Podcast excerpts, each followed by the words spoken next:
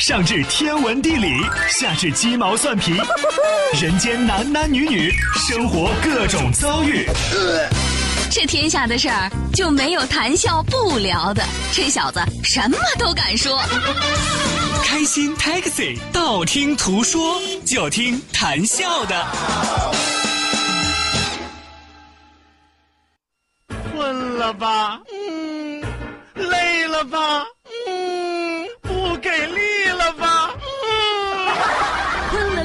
给力了，就听谈笑呀，听开心 Taxi，道听途说。生活难免苦辣咸，谈笑陪你说甘甜。开心 Taxi，道听途说。FM 九十二点六，谈笑为你而说。I've been everywhere, man, looking for someone, someone who can please me, love me all night long.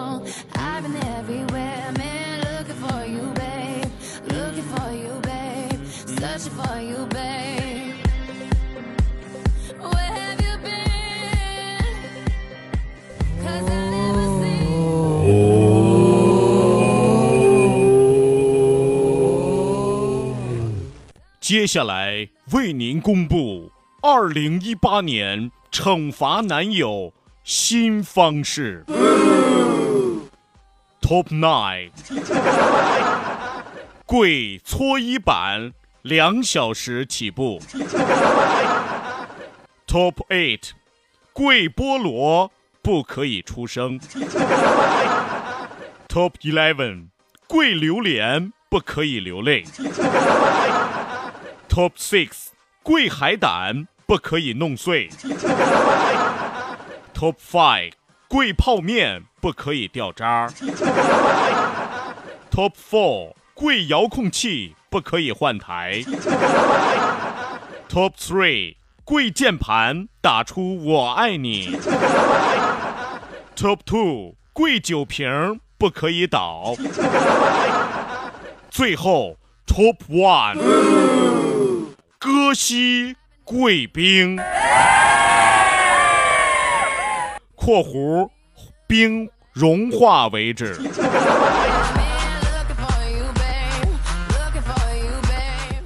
对付不听话的男朋友，就得来点儿不一样的，比如割膝贵宾这招，不由得让我虎躯一震。以上就是二零一八惩罚男友新方式。啊，我就是这么一念啊，你们会不会照着做那是你们的事儿。啊，有有有朋友说，可能这里边啊，一共九条是吧？有八条我都知道，有七条我都知道，有六条我都知道。我估计最少的也得知道个两三条的啊。但是有一条，绝对收音机前的听众朋友闻所未闻。哎，就是我们今天的 Top One 啊，哥西贵宾。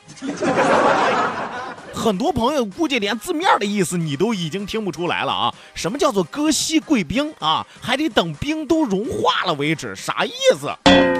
没有关系啊，没有关系。今天我详细的和大家来说一说这九种惩罚方式具体的实操应该怎么操作。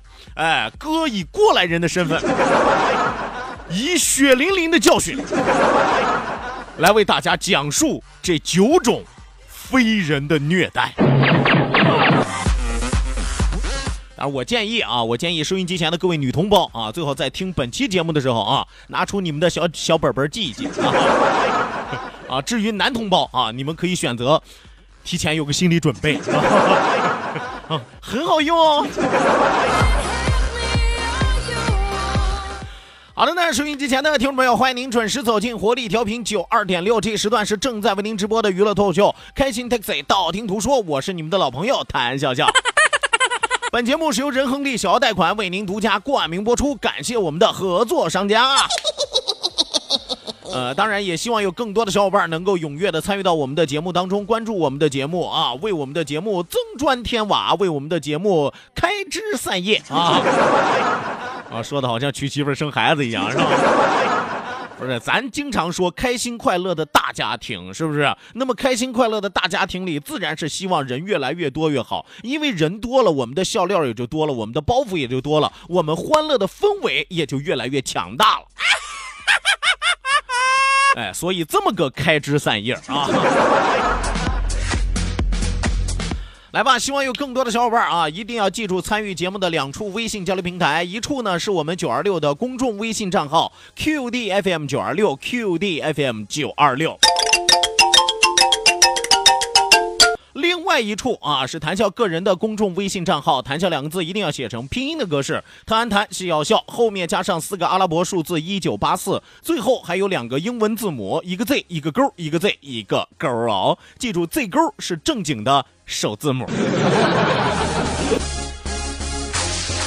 呃，另外啊，另外我们这个我们的这个视频直播也正在为您拉开大幕啊！关注到九二六公众微信平台 QDFM 九二六，下拉菜单有一个视频直播的板块，打开视频看广播，谈笑有话对你说。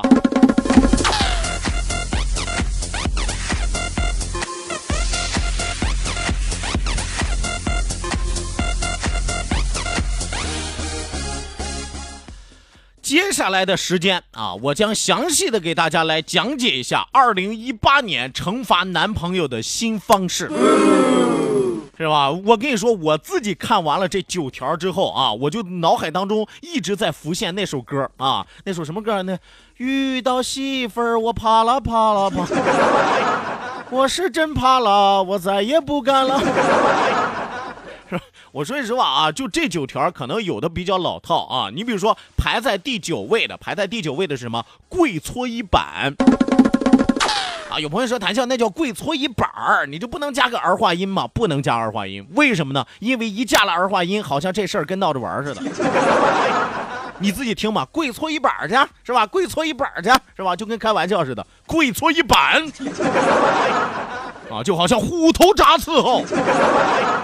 你什么时候听过包大人说虎头铡伺候？那玩意儿不疼，剪。知道的那是砍脑袋的，不知道还以为剪指甲的呢，是吧？说儿化韵不能随便乱加啊，所以说大家记住了，跪搓衣板排在第九位啊。有朋友说这个太老套了，是创新上我们已经没有办法了，所以说只能在时长上有所增加了。啊，你看现在人类这个饮食营养越来越均衡，身体越来越健康，那么无形当中就提升了我们的体质，提升了我们的耐力。所以说以前跪搓衣板半个小时一个钟头不好使，在我们这儿跪搓衣板俩钟头起步。哎，不够起步费，那可能就只能接下来 top 八了，是吧？啊，top 八是什么呢？刚才和大家说了，跪菠萝啊，跪菠萝啊。当然，有的朋友说，哎呀，我媳妇儿狠是吧？我媳妇儿脾气大，那就别让你跪菠萝了，跪凤梨 啊，那玩意儿还大是吧？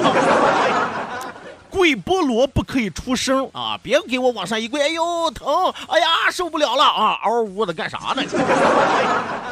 是不是？你得有个男子汉的气概，是吧？咬牙切齿，打碎了钢牙往肚子里咽，嗯，跪下是吧？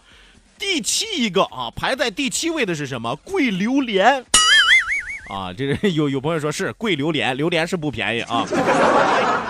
不是说价格啊，这贵榴莲有很多的朋友爱吃榴莲啊，当然也有的朋友这个呃不爱吃榴莲是吧？但这个榴莲大家一定要记住，不是说你吃的那个软和肉叫榴莲，带着外皮儿的啊，上面滋楞着全是吃刺儿的是吧？那大刺儿不好说，不好说句不好听的，搁老远看跟流星锤似的，是吧？俩大榴莲往地上一放，你咔哧跪上啊！但是只有一个条件，别给我哭。男儿有泪不轻弹，只因未到伤心事。这不是让你伤心的时候啊，这是让你伤腿的时候。小样啊，敢哭，老娘弄死你！第六一个啊，贵海胆啊，海边的朋友都知道，有吃过海胆的啊，和上这小鸡蛋一蒸，蒸出来特别的鲜美。但是海胆的外壳呢，那刺儿啊，虽然不如榴莲的个儿大，但是它比榴莲细呀。是吧？越细你扎的越深呢。贵海胆不可以弄破啊，不能把海胆壳给弄破了。你别看着海胆好像说听着看外形的话啊，好像挺结实样的啊，其实不是，那玩意儿特别脆成，稍微一碰就容易碎啊。所以说贵海胆归贵海胆，别给老娘弄碎了。老娘留着壳还有用是吧？装个果冻什么的，是吧？第五一个。跪泡面啊，跪泡面是跪泡面，但是别给我跪碎了，不能掉渣儿。哎，因为等你跪完了之后啊，老娘还要泡你跪的这两包泡面，要是敢掉出一点渣来，不好意思，重跪。第四一个啊，第四一个跪遥控器。但是不许换台。有朋友说那不简单吗？跪遥控器不许换台，我不开电视不就完了吗？是吧？不行，必须得是媳妇儿最爱看的那个电视剧。媳妇儿在那看着电视剧，你跪着遥控器。倘若你跪着跪着，突然媳妇儿的电视换了台了，那你倒了霉了。哎呀，那可能就不是跪遥控器那么简单了，是吧？可能你得跪一辈子呀，是吧？第三一个跪键盘啊，跪键盘有朋友都知道啊。现在你新兴人类愿意使用，你不是愿玩电脑吗？你不是愿玩网络游戏吧？太好了，来给老娘跪在这儿，跪是跪啊，但是你得给老娘打出字儿来，打出什么字儿来呢？打出 I love you 或者是我爱你，是吧？有朋友说，哎呦，能敲出 I love you 就不简单了啊，还得是我爱你，是吧？反正不管中英文你自己选，能跪出来算你有本事。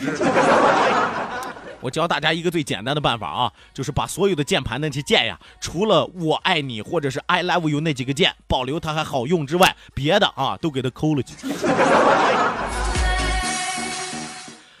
行第二一个啊，第二一个是什么？跪酒瓶啊，但是不可以倒。这意味着什么呢？酒瓶子是立起来的啊。当然，我告诉大家，可以大头冲下立，也可以大头冲上立，但是只有一个要求：你跪在酒瓶子上，这两个酒瓶子不许给我跪倒了。哎呀，不是说酒瓶子在地上轱辘着你跪上，那玩意儿那不是很疼啊，惩罚力度不是很大啊。关键是酒瓶子要立起来，不能倒，是吧？你愿意增加难度，你就可以让大头冲上，细的那头冲下啊，那玩意儿跪起来更困难。说了半天啊，最后一个，最后一个就收音机前很多听众朋友到现在没弄没没弄明白的，什么叫做割膝跪冰？这个我告诉大家，割膝跪冰这玩意儿有点血腥啊！倘若是亲生的男朋友就算了，这种啊，基本上跪哪种啊，犯了原则性错误的渣男那一类的，这个惩罚办法太好用了，是吧？怎么弄呢？啊，我告诉大家啊，网上有详细的图片啊，就是把男人的啊，先找两块大冰块啊放在地上，呃，待会儿男的要跪上嘛，是吧？然后呢？把两个膝盖割两条大口子啊，呲呲往外冒血，然后就让他跪在那两个冰块上，是吧？然后用流出来的血，慢慢的把这两块大冰块给融化掉，这叫割膝跪冰。有朋友说不现实啊，这血遇到一凉的那就冷冻了，是吧？血液流的就不畅了呀。所以说慢慢流，耗死他。大冰块看到底什么时候化？哎呀，这冰块化了之后对你也有好处，虽然男朋友可能就没了，但好歹你还有两盆血豆腐呢，是吧？所以说大家记住了，这是啊，二零一八惩罚男朋友排在第一位的割膝跪冰。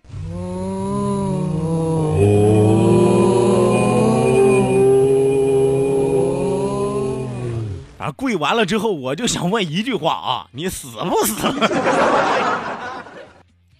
让生活更精彩，FM 九二点六。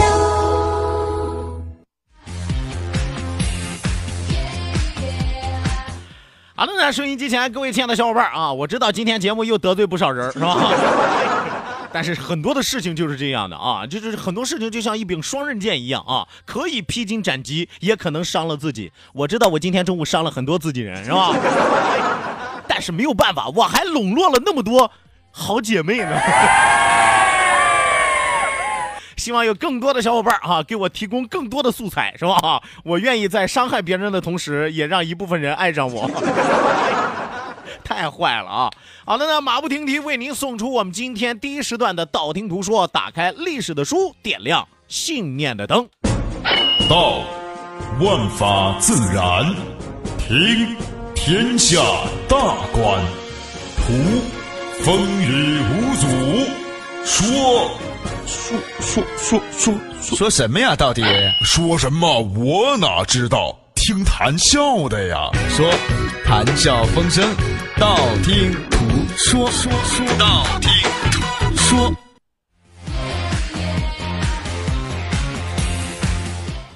好的呢，打开历史的书，点亮信念的灯。这一时段的节目当中，谈笑将继续为您盘点的是中国古代历史上的那些黑科技。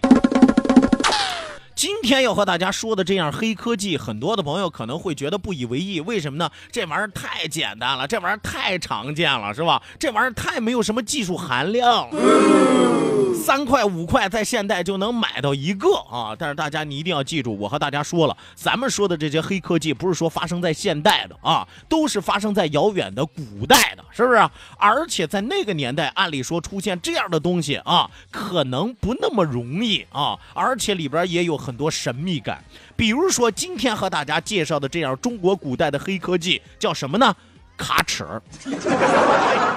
啊，有朋友估计惊掉下巴颏了，咱这说了半天玄乎其神是吧？说完了之后卡尺，要三角板要圆规嘛，我这全都有是吧？别着急啊，别着急，听我讲述完了卡尺的前因后果和它的历史背景，再急着下结论也不晚。我们说卡尺有两个名字，在古代，一个叫青铜卡尺，一个叫王莽卡尺。青铜卡尺和王莽卡尺其实说的都是一样，只不过称呼的名称不一样。青铜卡尺主要说的是它的材质，中国古代在那个时候的卡尺都是青铜的。王莽卡尺是什么时代呢？说的是它的年代啊，就是王莽那个时代出现的这样东西。所以大家记住了啊，基本上光官方称它为青铜卡尺。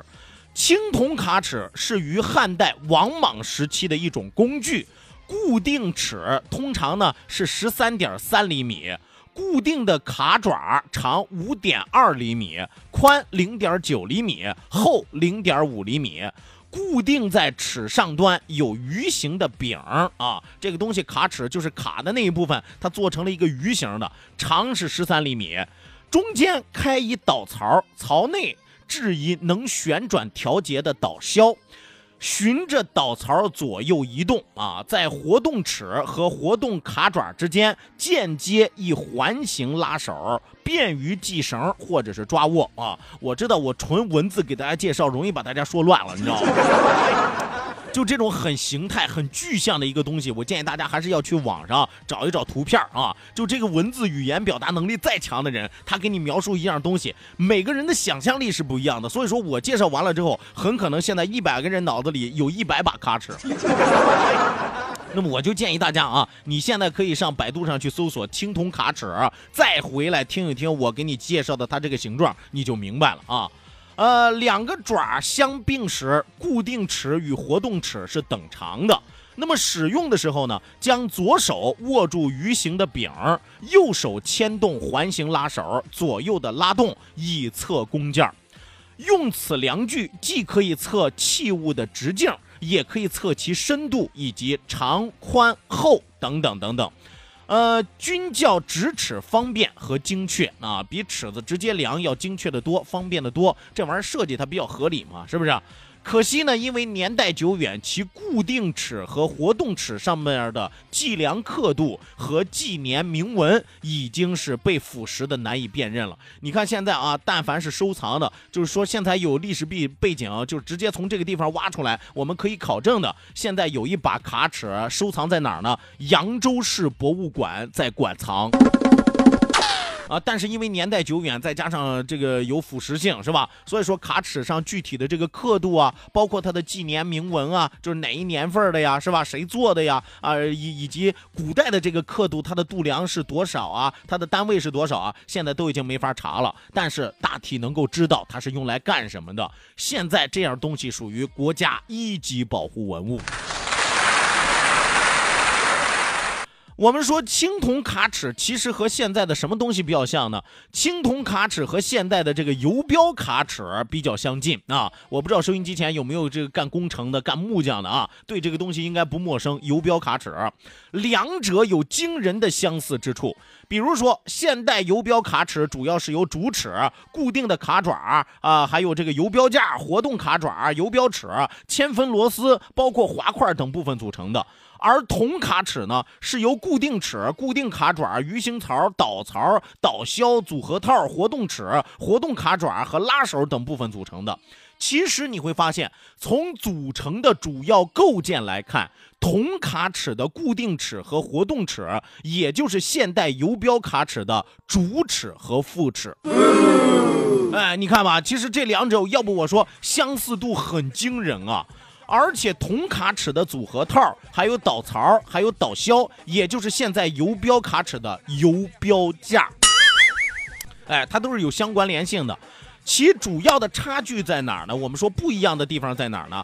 就是现代的游标卡尺应用了微分原理，通过对其主尺和副尺的两条刻线，能够精确的标出本尺所能测出的精密度。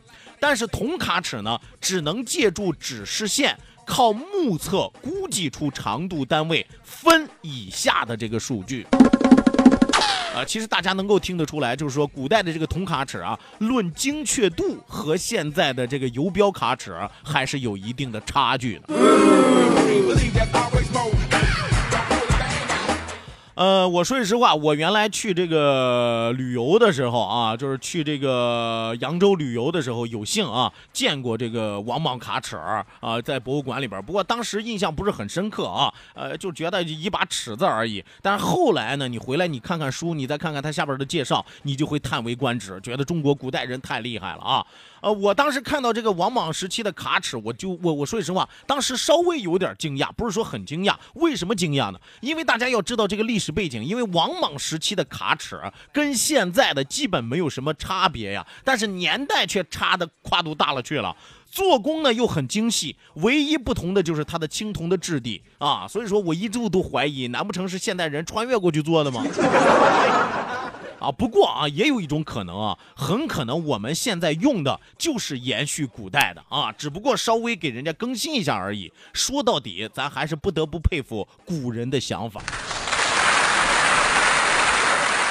呃，关于王莽新朝建国元年，也就是公元九年铜卡尺的记载，呃，不是很多啊，有一些著录上有，比如说吴大成写的这个呃《权衡度量实验考》，还有荣庚编辑的这个《秦汉经文录》，是吧？一共收录了五件卡尺的这个拓本，可惜呢，原物都在解放前就已经失传了。如今大家在这个博物馆也好，在北京艺术博物馆也好，都有收藏，但是呢，他们虽然有刻度啊，有纪年铭文啊，但是因为他们都是捐赠的啊，他们都是征集的、捐赠的，所以出土地不明啊，因此考量起来很麻烦。所以我和大家说了，唯一一把卡尺出土地比较明晰的，就是扬州的那把王莽的铜卡尺。有机会的朋友，大家都可以去看一看，亲眼看一看中国古人的聪明才智。好的，那收音机前的听众朋友啊，这一时段的道听途说为您说到这儿，讲到这儿，稍事休息，为您送出半点的天气和路况信息，千万不要走开，继续锁定活力调频九二点六，我们开心 taxi 道听途说下半时段马上回来。